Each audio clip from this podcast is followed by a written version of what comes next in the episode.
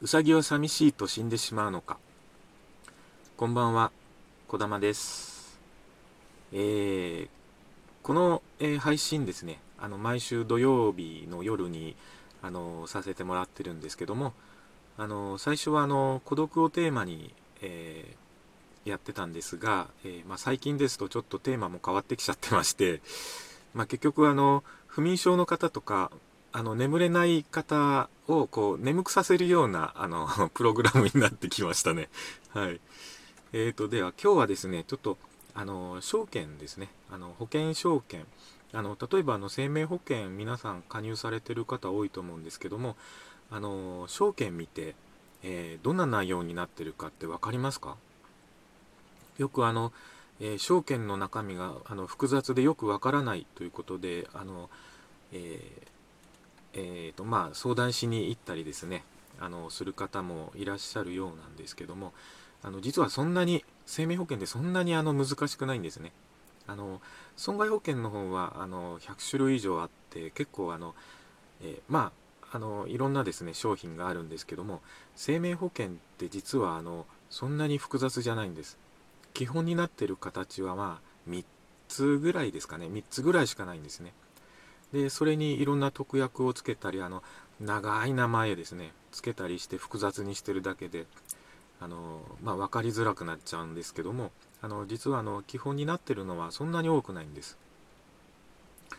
えー、ということでちょっとあの簡単にあのお話ししていきたいと思います。あの途中で眠かったら寝てください。えー、まず1つ目、えー、ですねあの死亡保険あまあ大きく3つですね3つここで分けるとするとあの1つ目が死亡保険、えー、まあ簡単にあの被保険者があの死亡コード障害になった場合にあの払われる保険ですね。でその中であの期間を決めているものがあの定期保険で、えー、期間があの一緒にわたってるものが就寝保険。全然難しくないですよね。であの就寝保険にえー、定期保険を上乗せしたものがあの定期保険あ定期保険特約付き就寝保険言いまして、えー、ずいぶん昔はあのそればっかりでしたね。であの更新型の定期保険大きい定期保険が載っててあの年齢が、えー、来るたびにあの更新時になるたびにあの保険料がどんどんどんどん上がっていくという話になります。えー、あと2つ目ですね生存保険。えこれはあの契約してから一定期間が満了するまで被保険者が生存していた場合に保険金が支払われます。えー、年金保険、まあ、貯蓄保険ですね。えー、です。えーと、あと最後3つ目なんですがあのそれを合わせた感じで、まあ、生死混合保険というのがあります。えー、被保険者が、え、保険期間の途中で死亡または高度障害になった時や、え、保険満期満期ですねえー、期間満了まで生存していた時に保険金が支払われます、えー、死亡保険金と生存保険金が同じものが養老保険と言われます。でその養老保険に、え、定期保険を上乗せしたものが定期保険特約付き養老保険です、え満期保険金より死亡の場合の保証が大きくなります。えー、まあ、大きくあの分けるとあのこの3つなんですが、えーとまあ、これをあの複雑にしているのがですね、まあ、特約ですとか、えー、その他ですね、まあ、細かいんですが、あの人のあの生死以外の病気や怪我、主な保険事項ですね、これをあの保証するのがあの医療保険ですとかあの障害保険、介護保険なんですね。でこれはですね、あの第三分野って言われてまして、あの生命保険会社でも損害保険会社でも取り扱うことができます。で、えーと、先ほど申し上げましたあの3つのあの契約をですね主契約にしてあの医療保障、えー、医療保険などを特約として付保することが多いんですね、えー、成人病になったりですとかがんになったり、えー、入院した時、まあ、そういったいろいろなですねあの特約をたくさんこうつけて非常に分かりづらくしてます、あとあの、えー、また別なものですがあの変額保険ですとか外貨建て保険なんていうのがあります、え特にあの外貨建て保険ってすごい気をつけないといけないことがたくさんありますのでこれはまたあの別途それだけであの、えー、配信したいと思います。すいませんちょっと花粉症なもんで。えっ、とよくあの出店型の保険ショップってありますよね。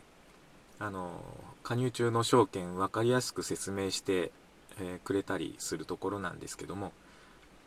まあそういうところにですねあの相談して、まあ、無理やりあの進めてくるようなことは最近ないんですが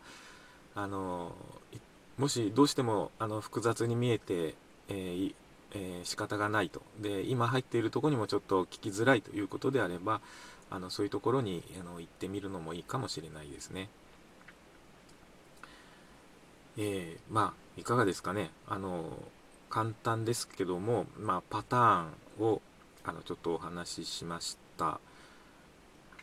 えー、まあちょっともう一回あの分かりやすく分かりやすいっていうかあの本当はあの言葉ではなくて図にしたいんですけどもね、えー、まあパターンとしてですねあの例えばあの定期保険は満期があって基本的に安い保険料で加入時より保証があの得られると、えー、ただまあ安いので掛け捨てですと、えー、基本的にあの生命保険ってあの保証なので、えー、特にあのあの低金利の現在はこういったあの定期保険タイプに加入するのが王道だと思います。あのよくあの戻りがないとちょっとっ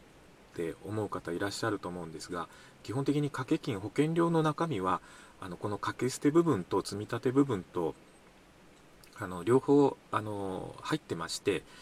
えー、その分あの、えー、満期のあるものは保険料が高いんですね。で掛け捨て部分は本当に掛け捨ててますしあの積み立てている部分っていうのは積み立ててはいるんですけどもあの今低金利ですのでそんなに増えて戻ってきません、えー、まあ定期保険確かにあの保証を買うんですけどもあの満期がありますんでね。あの満期以降の保証満期が来た後の保証がですねなくなるかもしくはあの更新型であれば更新時の年齢で保険料が再計算されるのでめちゃめちゃ高くなります。なのであのかけるときは前期型あのずっと必要なあの自分の必要な期間だけあのかけていただいた方がいいのかなと思います、えー、ただですねあのもう生命保険っていうのは加入するもんだっていう先入観だけであの加入している人に対してはですね本当にそれって必要なんですかっていうのをあの考えていただきたいです。あの長い長く働あの払い払い込みますんでそれだけすごい高い買い物になります。で最後あの、まあ、定期保険でしたら何もなければ全部掛け捨てになります。その辺はあの覚悟しないといけない部分ですね、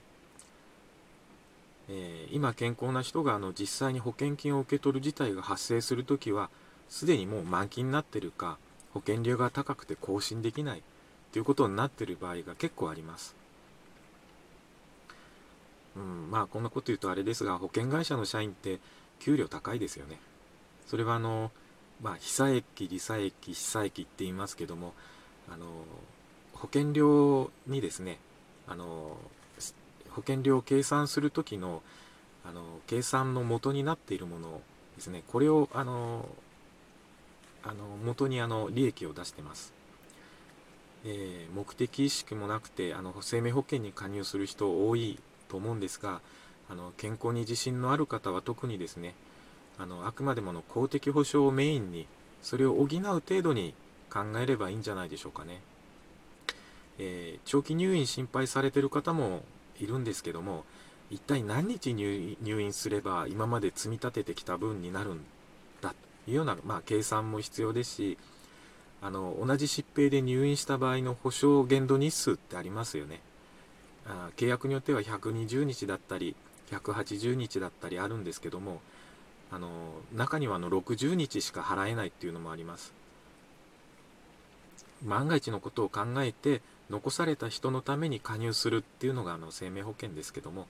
あの大きな買い物なのであの安易に加入してその後あの忘れてしまうようなことがないようにですね、えー、気をつけていっていただければと思います。はい。眠れましたでしょうか？